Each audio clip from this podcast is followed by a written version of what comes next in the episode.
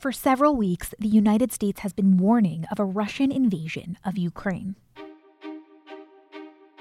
He knows what he's going to do. And uh, I think he has to realize that it would be a gigantic mistake for him to move on Ukraine. The impact on Europe and the rest of the world would be devastating, and he would pay a heavy price. On Tuesday, in an effort to deter Russian President Vladimir Putin from attacking Ukraine, the Biden administration announced a new round of sanctions, imposing economic penalties against Russia. That means we've cut off Russia's government from Western financing. It can no longer raise money from the West and cannot trade in its new debt on our markets or European markets either.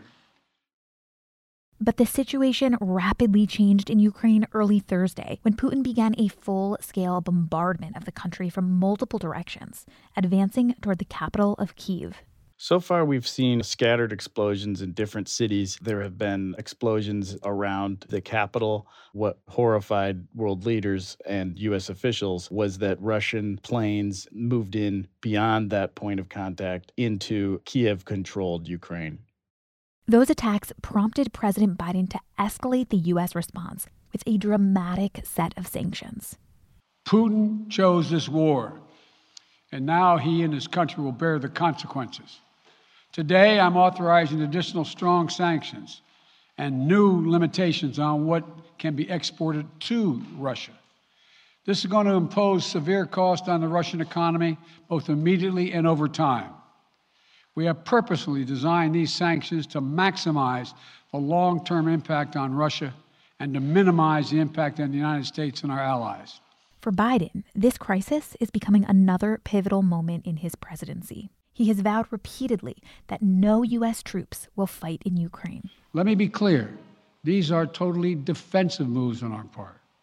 We have no intention of fighting Russia. We want to send an unmistakable message, though that the United States, together with our allies, will defend every inch of NATO territory and abide by the commitments we made to NATO. So, without sending troops, how effective can Biden really be at stopping Russia from invading further? Will new rounds of sanctions actually work? And how does a president who's reluctant to get involved in another conflict balance that desire with U.S. obligations to our allies and to Ukraine? This is Can He Do That, a podcast that explores the powers and limitations of American government in a time of deep division. I'm Allison Michaels.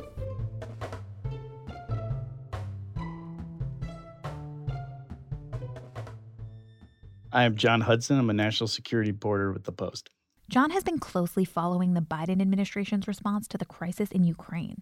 He spoke with me Thursday morning from the State Department in Washington, D.C in the early moments of war is the most difficult time to tell what's going on in terms of casualty counts. There have been a number of them thrown out by Ukrainian government officials. There's been social media accounts. You can see smoke rising from the air. You can hear large explosions. You can hear Russian jets flying around Ukraine. But we are still in the very early hours of this conflict. And so confirming and verifying casualty counts has only just begun. These deadly attacks by Russia are a culmination of weeks of threats and smaller scale advances. Just a few days ago, Russia moved into two areas of Ukraine known as breakaway territories. These territories, like Ukraine, were once part of the former Soviet Union. Many separatist groups in this part of eastern Ukraine, known as the Donbass, believe the region should be part of Russia. Earlier this week, Putin recognized the independence of the Donbass and, with that, moved his troops in. These were early signs that a full scale invasion might be imminent. And now, several days later, Putin has escalated by attacking Ukraine from multiple directions. That's the situation that Biden has been warning the public about for weeks. The extraordinary thing about this war is how many very clear and stark warnings have come from the United States saying that something like this was about to happen, saying that there is likely to be a full scale invasion. It would likely include Kiev. It's surreal almost. Usually, wars are not predicted ahead of time in such detail especially by the United States, but it really largely has played out how the United States laid things out. And the United States long said that you know US troops were not going to be part of the equation in a war between Russians and Ukrainians. So instead it created a sanctions regime with other European allies. Do we understand what Putin's objectives are here? What is he trying to accomplish with this invasion? Is his goal to occupy Ukraine, to take over Ukraine? What is he trying to do? What he has said publicly since the beginning of the operation is that he is looking out for the quote demilitarization of Ukraine. He said that Russia is not interested in occupying Ukraine, but it is taking measures to look out for its own security. What we've seen so far is a barrage of attacks on Ukraine's military infrastructure, airfields, hangars, things like that. The question is are there going to be attacks of civilian targets? There have already been accounts of civilian casualties, but what will be the focus of the Kremlin? That is the big question. He says he's just out there basically to neuter Ukraine's military. Will it go beyond that? No one really knows. Does the U.S. have any insight into whether or not to take Putin at his word there? Well, the United States plan all along has been to not take Putin at his word, because of course Putin said he had no interest in invading Ukraine. That has already happened. And what the US has warned is that a full scale invasion is absolutely in the cards potentially. And really, that has come to light in the recent hours. So, if Putin were to make moves to occupy Ukraine, do we know if the US or, or NATO would support some kind of insurgencies here? It's a great question. And of course, if the United States did support a kind of insurgency, that is the type of thing that's often done by the CIA in a clandestine operation that is unsurprisingly not announced to members of the press there's a lot of mm. questions about that because the United States has a, a, long and sort of checkered history when it comes to arming insurgencies against the Soviet Union and having some level of blowback. But what the United States has committed to publicly is already providing Ukraine with a lot of defensive equipment under this administration, providing more defensive equipment since at least 2014 when Ukraine's conflict with Moscow began. So they are really arming the Ukrainians with significant defensive equipment, but certainly not enough to be decisive in a war with Russia, which vastly outstrips it in terms of military capacity. On Thursday, in Biden's address to the nation, in response to this crisis, he announced this extensive list of sanctions that are designed to really cripple Russia economically, especially over the long term. Specifically, the sanctions we've imposed exceed SWIFT. The sanctions we imposed exceed anything that's ever been done. The sanctions we imposed have generated two thirds of the world joining us. They are profound sanctions. Let's have a conversation in another month or so to see if they're working. What do these sanctions effectively do? There were uh, a bunch of measures that essentially add up to cutting off Russia from the global economy and also really limiting its ability to acquire sophisticated US technology that would be necessary to have a diverse and modern economy. Russia is highly dependent on its revenues from gas and oil. And really, the goal is to not allow Putin to obtain his dream of diversifying Russia's economy. But how effective will these sanctions actually be? You mentioned Putin's dreams of diversifying the Russian economy, how these sanctions could hinder that. It also seems like, at the moment anyway, he has dreams of sort of conquering Ukraine. So, how much will uh, sanctions against one thing that he wants outweigh his desire to execute on this other thing? It's a great point because you're absolutely right. The the dream of a modern, sophisticated, diversified Russian economy pales in comparison to the dream of reconquering the glory of the Soviet Union, or at least stemming the loss. And that's why Ukraine is, is so critical because Putin, according to many analysts, views the westward sway and the westward drift of Ukraine as one of the blackest and darkest of marks on his tenure as Russia's premier. Right now, Ukraine is out of his satellite and it's increasingly been supported by the West. And he wants to send a very clear message that that is not okay and that he's not going to tolerate NATO expansion deeper and deeper into his neighborhood.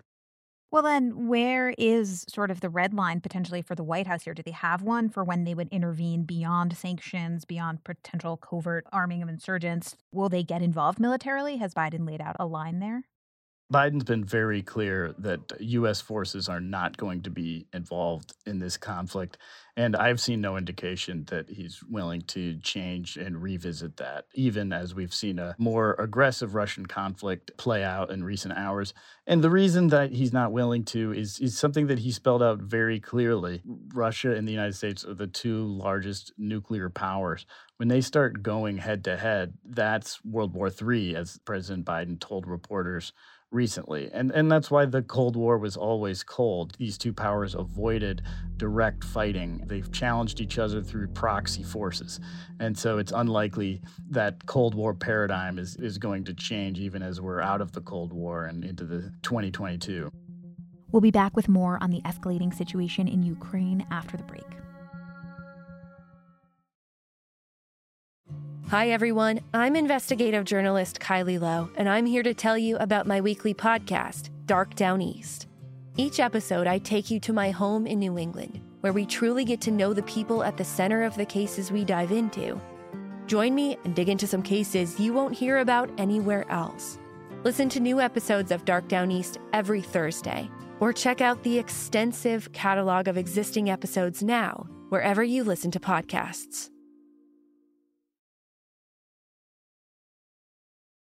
One other country sort of involved here is China, who has denied supporting Putin's moves. Have they played any role in this situation? Is there a role China could play in navigating this crisis going forward? Yeah, they do have a role, but you haven't seen sweeping statements from the Chinese that their sometimes ally, Russia, has every right to invade and, and conduct this military operation. They have sort of offered somewhat milquetoast statements. The Chinese ambassador to the United Nations during an emergency session was basically calling on restraint and calling for dialogue and intensive diplomacy. Um, really, sort of milquetoast terms that didn't really condemn either side and it didn't fully back either side. The question is beyond the political support what sort of economic support are they going to provide? In some ways, this may make Russia way more dependent on China's economy. If it's cut off from the West, China becomes a main player. And for Putin, that limits his options, it limits his flexibility, it makes him more subservient to the Chinese. And he does not like that. But that is going to be his main option if the West follows through on the sanctions that it's promised. You know, we've talked about the US, Europe, and now China and how they may or may not be able to influence Putin. Who has Putin's ear here? Who is likely to be able to convince him to stand down or to sort of change his approach? You know, it's a great question the real sort of Putinologists who've studied him and have seen how he views the world have largely come down saying that Putin does not have a significant amount of respect for European leaders. The way that he lays out the world, he sees the United States, he sees China, he sees India, he sees these big powers as the real dominant forces and ones to listen to. Um, you're going to see, I think, European leaders trying to engage and trying to implement a ceasefire right now as much as they can. I think everyone has significant doubts at how successful that effort is going to be. People think that basically Putin is going to do what he wants to do, and we're just going to see and wait. And there's very little that anyone can deter him when it comes to that. To that point, though, why now? Why did Putin choose this moment? Does it have to do with U.S. leadership? Does it have to do with something else geopolitically happening in the world? Why did he feel like this was the right time to go ahead and invade Ukraine? Well, there's so many sets of, of things that have gone on. I mean, one trend that has really angered him in recent years has been ever since 2014, the West has been loading up the Ukrainians with defensive and military equipment. What Putin saw and what enraged him over the years was that Ukraine is becoming closer and closer to a country that is almost a NATO ally without the final step of Article 5, which is a sort of collective defense treaty. And it's just something that he could not tolerate and wanted to stop. The other trend that he saw was inside Ukraine, its government increasingly open and pushing towards the idea of one day becoming a NATO member. And so, all of those things, coupled with Ukraine's increasingly westward orientation, was something seen as just intolerable to Putin right on his doorstep. My last question to you, John, is perhaps the most frightening one, which is what do we know about Putin's broader ambitions? Invading a neighboring country is a really big deal. Does Putin plan to stop at Ukraine, or does he have broader ambitions here? I think Putin is sending a very clear message that former Soviet states, states that were part of the Soviet Union and share a sort of historical and cultural past with Russia and the Russian Federation, are off limits people were questioning whether or not Georgia was a fluke in 2008. That's when he invaded there and started occupying Georgia's separatist regions. People wondered if that was going to happen again. After 2014 in Ukraine and what we're seeing now, I think it's very clear that Putin wants to send this message to the rest of the world. Now, when you talk to US officials, when you talk to Western leaders, and when you hear them giving speeches, they will say that what's at stake is the entire idea of sovereignty, of respect for other nations' borders.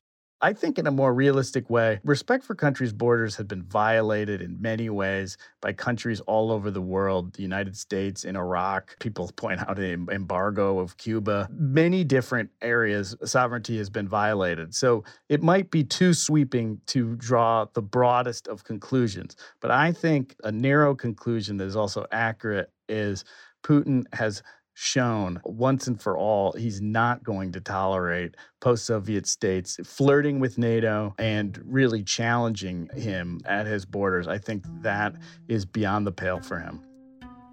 All right, I guess we will stay tuned. John, thank you so much for joining us today. Yeah, great to be with you. This has been another episode of Can He Do That? For updates on the latest in Ukraine, you can visit WashingtonPost.com. Can He Do That is a team effort here at The Post. It's produced by Charla Freeland and Arjun Singh, with logo art by Greg Manifold and theme music by Ted Muldoon.